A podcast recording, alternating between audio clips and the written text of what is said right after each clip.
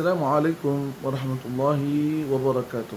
Bismillah wassalatu wassalamu ala Rasulillah wa ala alihi wa sahbihi wa ala alhamdulillah. Syukur puji kita ke hadirat Allah atas segala limpah kurnia. Berserta izin rahmat daripada Allah Subhanahu wa taala di atas segala limpah kurnianya kepada kita dan nikmatnya kepada kita sehari-harian setiap masa dan ketika. Dengan ini kita mengucapkan kepada Allah Taala dengan ucapan lafaz alhamdulillah Summa alhamdulillah Summa alhamdulillahi rabbil alamin. Hadirin kasih Allah subhanahu wa ta'ala sekalian Islam di antara agama yang beratkan tentang ilmu pengetahuan. Daripada seawal zaman Nabi Allah Adam alaihi salatu wassalam Hinggalah pada zaman Nabi Rasulullah Muhammad sallallahu alaihi wa alihi wasallam Allah Subhanahu Wa Taala menitik beratkan tentang ilmu pengetahuan. Daripada zaman Nabi Allah Adam alaihissalam uh, kalau kita menyingkap sejarah uh, bagaimana dicipta jadikan Sayyidina Adam alaihissalam oleh Allah Subhanahu Wa Taala yang Maha berkuasa dan Maha pencipta adalah ketika mana Allah Subhanahu Wa Taala bertanya kepada para malaikat malaikat Allah Subhanahu taala akan satu perkara. Maka dijawab oleh para malaikat, qalu subhanaka la ilma lana illa ma 'allamtana innaka antal alimul hakim. Sadaqallahu azim dalam surah Al-Baqarah. Para malaikat malaikat Allah menjawab kembali pada Allah saat ketika mana Allah bertanya satu perkara yang mereka tak ketahui. Yang bermaksud mereka berkata para malaikat-malaikat tidaklah kami tahu dan tidak ada ilmu bagi kami illa kecuali apa yang diajar oleh Allah SWT oleh Allah oleh Allah yang Maha mencipta kami illa ma'allamtana innaka antal hakim. Sungguh engkau ya Allah yang Maha mengetahui dan yang Maha bijaksana. Kemudian Allah Subhanahu wa taala menyambung ayat tersebut allama adam asma' kullah ila akhir ayat dan Allah kata mengatakan bahawa dan kami mengajar Adam akan suatu ilmu. Uh, jadi di sini adalah Allah sekalian, ilmu itu sangat penting dan amat dan sangat uh, menjadi manfaat kepada orang-orang, kepada manusia, kepada umat dan kepada hamba-hamba Allah Subhanahu wa taala. Dan hadirin kasih Allah Subhanahu wa taala, agama Islam yang antara lain juga Allah Subhanahu wa taala berfirman, di dalam ayatnya ba'da a'udzubillahi minasyaitonir rajim yang bermaksud Allah telah menyaksikan bahawasanya tiada Tuhan melainkan Dia yakni Allah. Begitulah juga para malaikat dan para ahli ilmu pengetahuan turut menyaksikan sama itu Tuhan yang berdiri di atas keadilan. Dengan ilmu pengetahuan kita kenal siapa itu Tuhan. Siapa itu yang menciptakan kita yakni Rabbil Jalil Allah Subhanahu taala dengan ilmu pengetahuan yang dipanggil sebagai ilmu tauhid. Dengan ilmu pengetahuan kita mengenal siapa nabi kita Rasulullah Sayyidina Maulana Muhammad sallallahu alaihi wa alihi wasallam melalui satu wadah yang dinamakan sebagai ilmu sejarah. Daripada ilmu pengetahuan kita mengetahui kita diajarkan dan dididik terbiah bukan oleh para alim ulama, guru-guru mursyid kita dalam satu bab ilmu yang dinamakan sebagai ilmu tasawuf. Dan inilah dia hadirin kasih Allah Subhanahu taala ilmu pengetahuan, ilmu pengetahuan yang penting dan secara sebelum jadinya ianya penting kepada diri kita sebagai manusia dan hamba Allah Subhanahu wa taala. Maka dengan inilah kiranya uh, kita yang akan menyambut Ramadan yang mulia yang dinantikan kita uh, walaupun sibuk kita dengan beramal ibadah seperti berpuasa dengan berzakatnya dengan bertarawihnya dengan berkiamulailnya uh, ini tidak bermakna kita terhenti daripada uh, terus menuntut ilmu Allah Taala daripada terus belajar agama Allah Taala. Nah, maka itu marilah kita cari peluang dan ruang uh, walaupun bulan Ramadan sibuk dengan ibadah-ibadah yang ritual Mobil khusus ibadah seperti contoh ibadah tarawih yang hanya kita lakukan pada bulan Ramadan sahaja tapi kita teruskan juga uh, tradisi mencari ilmu dan menyampaikan ilmu pengetahuan di kalangan masyarakat dan juga sesama kenalan dan taulan kita. Hadirin kasih Allah Subhanahu wa taala sekalian, banyak ayat-ayat Al-Quran yang menyatakan uh, tentang uh, kepentingan dan darajat ilmu pengetahuan dan mereka yang menuntut ilmu pada sisi Allah Subhanahu wa taala.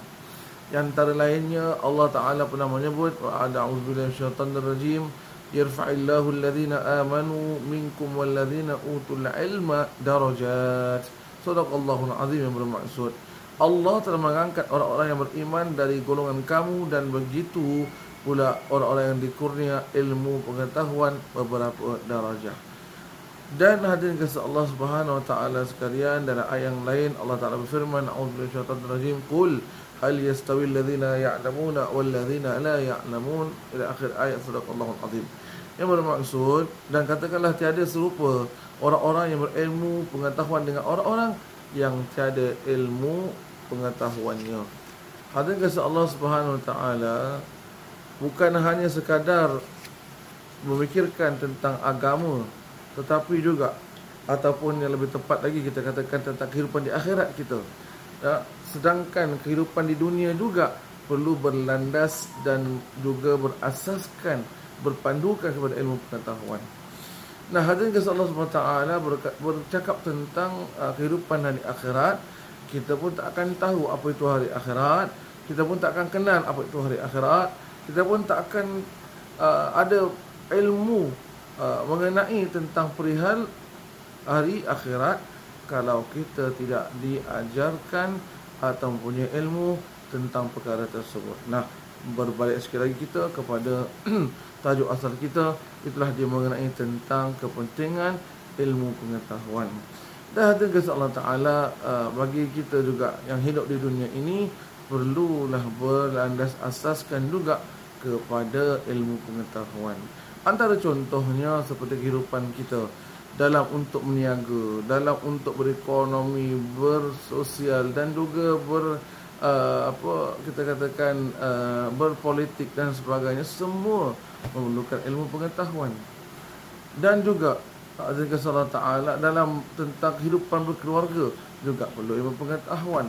Maka hadirin Allah sedikit saya masuk dalam bab ini kenapa penting untuk se, untuk se, se, uh, sepasang pasangan itu yang ingin mendirikan rumah tangga untuk menghadiri kursus-kursus rumah tangga.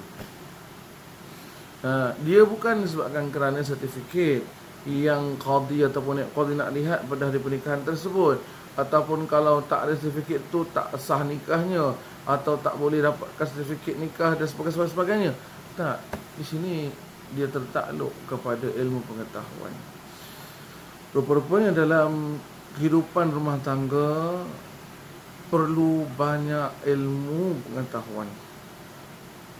Daripada memikat hati sang isteri ataupun suami daripada untuk kita menjaga hak tanggungjawab suami isteri dan kemudian dalam di, dalam cara untuk mendidik asuh tarbiyah anak-anak pula semua ini memerlukan ilmu pengetahuan. Hadirin negara Allah Subhanahu Wa Taala sekalian. Maka tidaklah boleh seseorang itu maaf kata kiranya digunakan bahasa ini membuta tuli sahaja dalam melayari bahtera rumah tangga ni.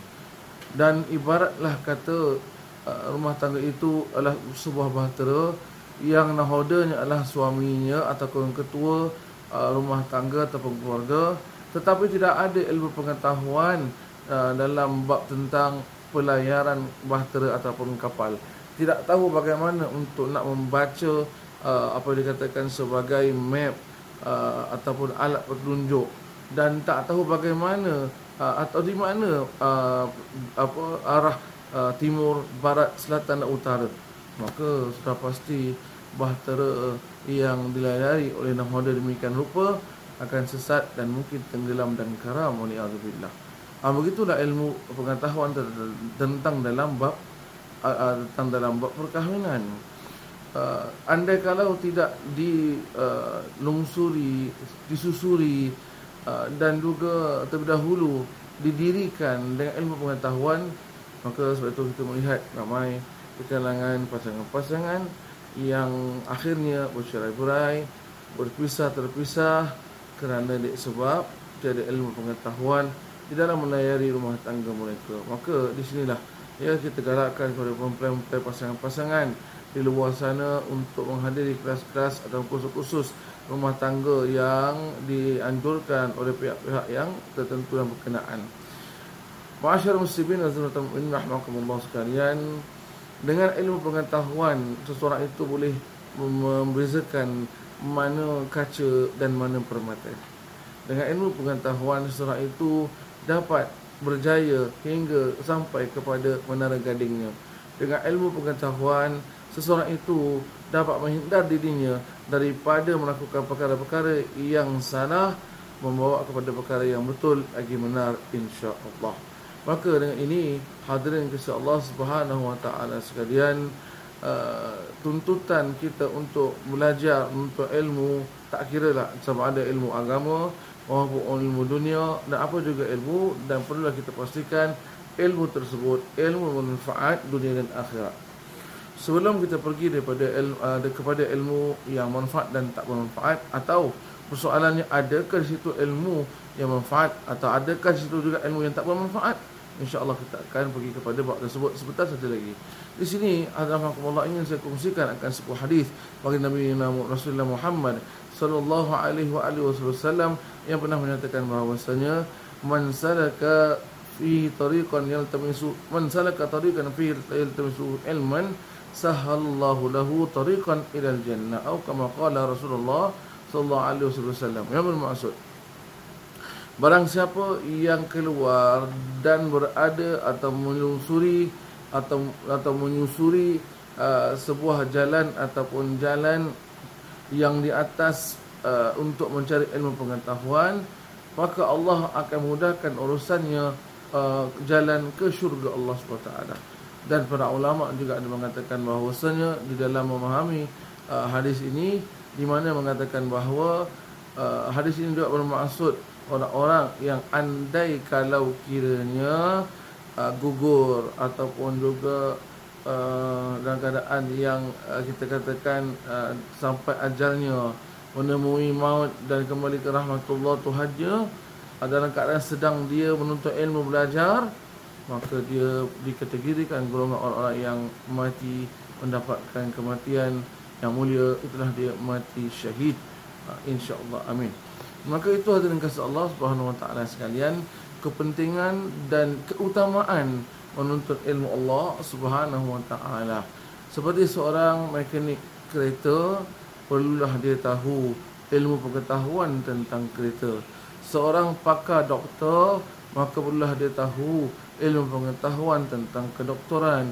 Begitulah juga dengan orang yang dikatakan sebagai uh, uh, ugamawan, uh, orang yang bertanggungjawab menyampaikan agama Allah, perlulah dia juga berlandas asaskan kepada ilmu pengetahuan.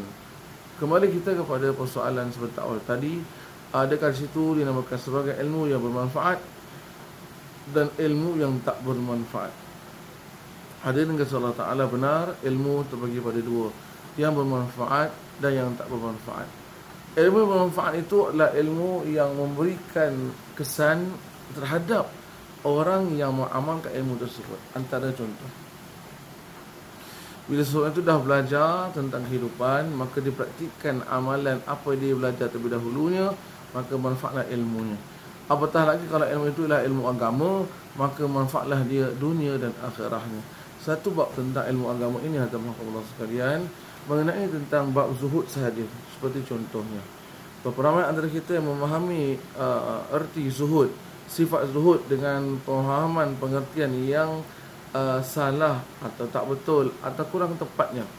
Uh, yang mana biasa kadang-kadang kita mendengarkan bila seseorang itu uh, ditanya mungkin seorang uh, ibu ya kepada kawan temannya ditanya soalan eh uh, kenapa menantu kau tu buang sofa, buang kapet, uh, buang TV dan sebagainya. Oh, uh, dengan jawapan seorang ibu tu mengatakan apa? Oh dia tu zuhud orangnya. Uh, ya dia itu zuhud orangnya. Uh, dan di sini kita difahamkan bahawasanya zuhud itu bermakna buang segala-galanya. Uh, yang tinggal tak ada apa-apa kecuali selai sepinggang sahaja itu satu pemahaman uh, pengetahuan tentang sifat zuhud yang salah yang terkeluar daripada sebenar maksud asalnya. Uh, kita mengambil nukil kata-kata Imam Ibn Qayyim rahimahullah uh, dalam uh, sebuah kitab uh, yang dinamakan uh, yang dinamakan dengan nama kitab La Tahzan. Uh, beliau menyatakan dalam kitab tersebut bahawasanya mafhum maksud zuhud yang sebenar adalah mengambil apa-apa kenikmatan dunia yang ada manfaat untuk akhiratnya. Ya, sekali lagi ulang, mengambil apa-apa kenikmatan yang ada di dunia yang ada manfaat untuk akhirat itulah zuhud yang sebenar. Bermakna, ya, zuhud itu tidak mengambil semua nikmat dunia keseluruhannya. Uh, hingga kan penat mengejar dunia, penat uh, mengejar cita-citanya ataupun juga uh, penat untuk uh, mencapai segala hasrat di dunia tidak. Uh, ya ini juga uh, berlandas pandukan kepada firman Allah Subhanahu wa taala yang berbunyi a'udzubillahi minasyaitonir rajim wabtaghi fi ma ataakallahu darul akhirah wa la tansa nasibaka minad dunya yang bermaksud surah Allah azim ila akhir ayat dan uh, berebutlah uh, apa yang telah Allah SWT janjikan engkau untuk akhirat kamu tapi jangan lupa akan nasib kamu di dunia ini. Nah hadirin Allah sekalian. Ya walaupun dikatakan bahawa ad-dunya mata ad-dunya la'ibu wa lahu banyaklah ayat Allah Taala mengatakan tentang dunia. Uh, dan dalam uh, kitab Imam Ghazali dalam uh, kitabnya yang berbunyi ringkasan Ihya Ulumuddin juga ada menyatakan tentang uh, keburukan dunia. Uh, tetapi di sini hadirin Allah sekali lagi bagi mereka yang ada ilmu pengetahuan tentang dunia maka dia tidak akan mudah tertipu oleh dunia hadirin kasih Allah SWT uh, saya sentuh sikit juga dalam bab ini uh, ketika mana Rasulullah SAW berisra' atau bermi'raj uh, lebih tepat lagi ketika ini naik ke satu muntaha untuk bertemu Rabbil Jalil yang maha perkasa Allah SWT uh, baginda itu uh, di, pernah di panggil namanya dengan panggilan ya Muhammad ya Muhammad ah Muhammad. Hmm. oleh seorang tua yang sudah uh, lanjut usia tetapi berpakaian seperti anak muda. Maka di situlah uh, Rasulullah menoleh kepada Sayyidina Jibril dan bertanya ya Jibril siapakah wanita tua itu? Maka Jibril mengatakan ya Rasulullah tidakkah engkau mengenalinya Rasulullah mengatakan tidak wahai Jibril. Lalu Sayyidina Jibril alaihissalam mengatakan bahawa ya Rasulullah itulah dia dunia yang menipu daya manusia. Ah, jadi hadirin Allah sekalian, ia diumpamakan oleh Imam Ghazali ah, dunia itu ada dipanggil ah, dalam satu tajuk bab dalam kitab tersebut ah, bernama ataupun dinamakan dengan tajuknya keburukan dunia mahmankan walau macam mana sekalipun keburukan dunia di situ ada kebaikan-kebaikannya. Dan inilah dimasukkan tadi oleh Imam Imam Ibn Qayyim Jauzi mengatakan bahawa ambillah manfaat dunia ataupun nikmat dunia yang ada manfaat untuk akhirat kita itulah ilmu zuhud atau mafhum makna zuhud yang sebenar. Lihat bagaimana kasus itu salah tafsir, salah faham atau tidak ada ilmu pengetahuan langsung tentang bab dalam uh, maksud makna zuhud yang sebenar maka rosaklah hidupnya dan purak-poranda lah uh, kehidupannya atau keluarga kerana salah faham dan salah memahami tentang uh, maksud dan juga tentang mafhum uh, sifat zuhud. Dan ini menunjukkan bahawa kekurangan uh, ilmu pengetahuan dalam bab tersebut dalam bab agama Allah Subhanahu wa taala dan uh, di situ juga hadirin kasih Allah Subhanahu Wa Taala ia dinamakan uh, sebagai uh, ilmu yang tidak bermanfaat. Adakah di situ ilmu tak bermanfaat? Hmm, di dunia ini ada hadirin insya Allah Subhanahu taala ilmu yang tak bermanfaat itu ilmu yang dituntut tetapi tidak bermanfaat malah membawa mudarat pula kepada si pengamal ilmu tersebut antara contoh ilmu atau pengetahuan untuk mencuri, merompak dan sebagainya wa a'udzubillah astagfirullah. Ya. Nah, inilah kalau dirahmatullah kita kalau lihat-lihat ya uh, dalam apa dalam filem-filem drama dan sebagainya ya kadang-kadang dikongsikan kita bahawa ya uh, pencuri-pencuri perompak-perompak ini yang kadang-kadang dinamakan sebagai uh, professional robber uh, apa perompak peragut yang profesional. Uh, rupa-rupanya mereka pun kaji belajar dan diajar. Uh, wabil khusus mereka-mereka yang boleh buka uh, apa kita kata safe uh, tempat penyimpan ataupun kita panggil apa kotak besi tu. Ya tempat penyimpannya barang-barang kemas uh, duit dan sebagainya. Ya rupa-rupanya juga ya di kalangan mereka tu yang belajar betul sungguh-sungguh betul belajar. Macam mana nak to, to crack the code? Macam mana dia nak pecahkan uh, apa kod-kod rahsia uh, dalam uh, untuk supaya dapat terbuka pintu uh, kotak besi dengan mudah? Satu.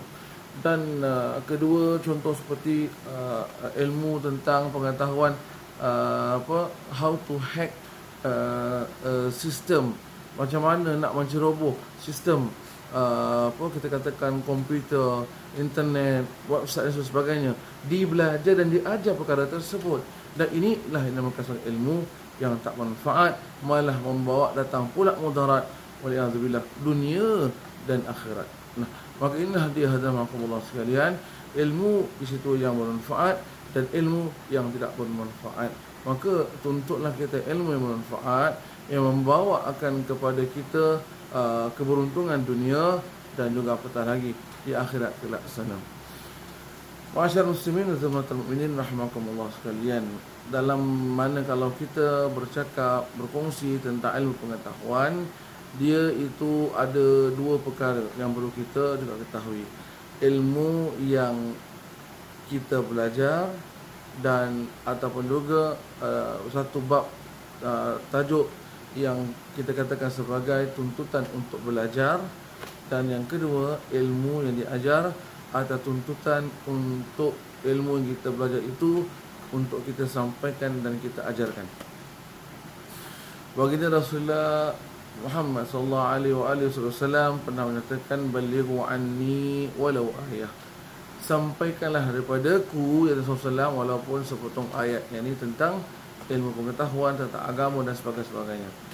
Uh, tetapi hadirin kasih Allah Subhanahu taala di situ uh, ada satu perkara ataupun perintah uh, daripada Allah Subhanahu taala dan peringatan daripada Rasulullah sallallahu alaihi wasallam di dalam uh, untuk kita mengajar apa yang telah kita belajar dan diajarkan di mana Allah Ta'ala firman Wa'udzubillah syaitan rajim Wa yunziru qawmahum idha raja'u ilaihim la'allahum yahdarun.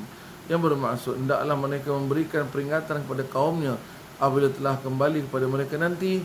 Moga-moga mereka berhati-hati. Nah, di antara tuntutan agama kita adalah mengajar apa yang telah kita ataupun belajar dan diajar. Uh, di sinilah juga dalam hadis Rasulullah mengatakan khairukum man ta'allama al-Qur'ana wa 'allamah. Sedekah Rasulullah yang bermaksud sebaik-baik kalian yang belajar tentang Al-Quran dan kemudiannya diajarkan. Nah, hadirin kasih Allah Subhanahu wa taala untuk kita mengetahui di negara Singapura kita ini kita memerlukan lisens ataupun juga uh, kita katakan sebagai pengiktirafan daripada pihak-pihak yang berkuasa untuk dapat boleh kita barulah kita ini dibenarkan diizinkan untuk mengajar apa yang kita belajar.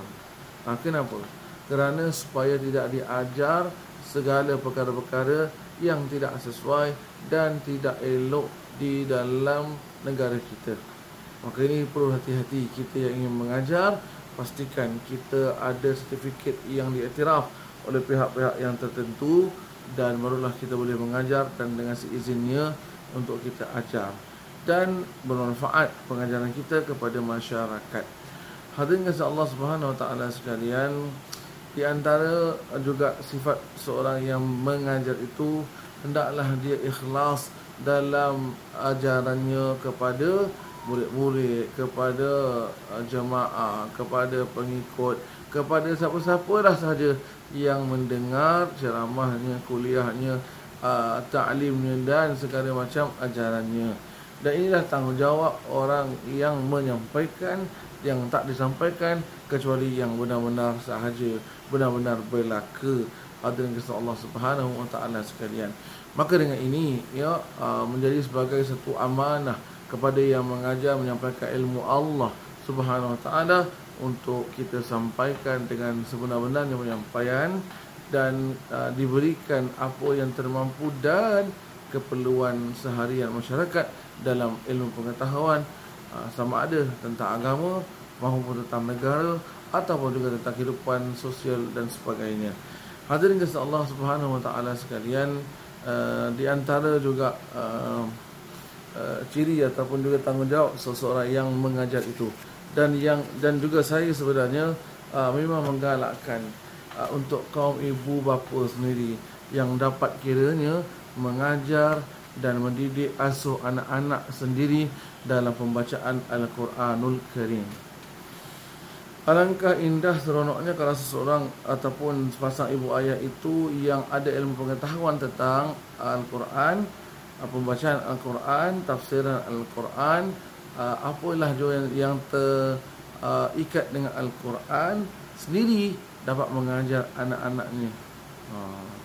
Ya, tanpa perlu si anak kecil itu keluar rumah pada petang hari uh, pimpin tangan adik-beradik menyeberang jalan uh, kerana nak mengaji di blok seberang sana. Uh, terpaksa mengharungi uh, apa uh, mengharungi jalan raya uh, dengan kereta-kereta yang lalu sini sana dan sebagainya demi kerana untuk nak belajar mengaji ataupun belajar Al-Quran. Tapi alangkah baik indahnya kalau ibu, ayah atau atuk dan nenek kepada anak-anak tersebut itu sendiri boleh mengajar cucu dan anak-anak yang tak perlu melintas jalan yang begitu jauh sekali kadang kalanya yang juga uh, boleh kita katakan terdedah anak-anak kita kepada mara bahaya. Maka saya pesan di sini pada ibu bapa atau nenek kita yang dirahmati Allah Taala, maka tuntutlah kita ilmu Allah Subhanahu Taala. Belajarlah kita tentang ilmu agama Allah Taala bil khusus ilmu Al-Quranul Karim agar dapat kita mewariskan ianya kepada anak-anak kita. Dan ingat adalah maka Allah sekalian, uh, Sayyidina Ali pernah mengatakan bahawasanya uh, betapa uh, untunglah mereka yang mewariskan keluarganya dengan ilmu pengetahuan dan betapa rugilah dan binasalah mereka yang mewariskan keluarga anaknya dengan harta warisan berapa ramai keluarga yang purak peranda, berapa ramai keluarga yang berpecah belah hingga sampaikan uh, pada masa uh, level untuk saling bunuh-membunuh, cedera-mencederakan akibat daripada harta pusaka harta warisan yang uh, bertelagah bergaduh untuk memiliki dan dimilikinya. Tetapi kata Sayyidina Ali kalau orang itu meninggalkan ilmu maka anak-anak cucunya akan terus dapat beribadah kepada Allah Taala dan tahu uh, apa bagaimana untuk melalui kehidupan di dunia ini. Inilah kemanfaatan ilmu pengetahuan dan akhir sekali bagi kita yang ada pernah menyampaikan ilmu, menyebar luaskan ilmu pengetahuan, berkongsi-kongsi ilmu pengetahuan, Rasulullah SAW mengatakan bahawa di mana apabila ketika anak-anak itu meninggal mati uh, daripada dunia ini maka semuanya terputus amalannya kecuali tiga antara lain ilmun yuntafa'u bih. Ilmu yang pernah dimanfaatkan oleh seseorang yang bermanfaat yang mengambil manfaat daripada ilmu pengetahuan yang pernah kita kongsikan. Dan sama mana orang itu beramal dengan amalan apa kita ajarkan padanya dan dijadikan panduan ilmu pengetahuan yang kita kongsikan padanya di dunia dan kehidupannya maka selama itulah pahala kita tak terputus oleh Allah yang akan dikirimkan dan dikirimkan dan dikirimkan. Inilah yang masuk Rasulullah SAW ilmu yuntafa'u bi semoga mudah-mudahan kita tergolong dan orang-orang yang sama ada menuntut ilmu ataupun yang menyampaikan ilmu pengetahuan dan dan bermanfaat. Ilmu pengetahuan sama ada yang dikongsikan atau yang mendengarkan perkongsian tersebut insya-Allah. Dan saya mengambil kesempatan ini untuk mengucapkan terima kasih kepada uh, Masjid Al-Istighfar dan segala warga kerja dan segala Masjid Al-Istighfar yang sudi sedia untuk menjemput Al-Fakir uh, hamba Allah ini untuk menyampaikan tazkirah Ramadan ini dan semoga mudah-mudahan diberkati kita dalam Ramadan ini dan mudah-mudahan Ramadan kali ini ialah yang terbaik daripada kenangan Ramadan-Ramadan yang sudah yang pernah kita lalui insya-Allah. Dan segala amal soleh kita diterima langsung oleh Allah Taala dan jadikan kita min ahli taqwa, min ahli iman dan juga min ahli jannatul firdaus. Di kalangan golongan orang-orang ahli jannah ahli syurga al-firdaus amin ya rabbal alamin ربنا تقبل دعانا إنك أنت السميع العليم وتب علينا يا مولانا إنك أنت التواب الرحيم ولا تؤاخذنا بالأعضاء والجرائم الكريم دعوهم فيها سبحانك اللهم وتهيتهم فيها السلام وآخر دعوهم لله بالعالمين تقبل الله منا ومنكم والسلام عليكم ورحمة الله وبركاته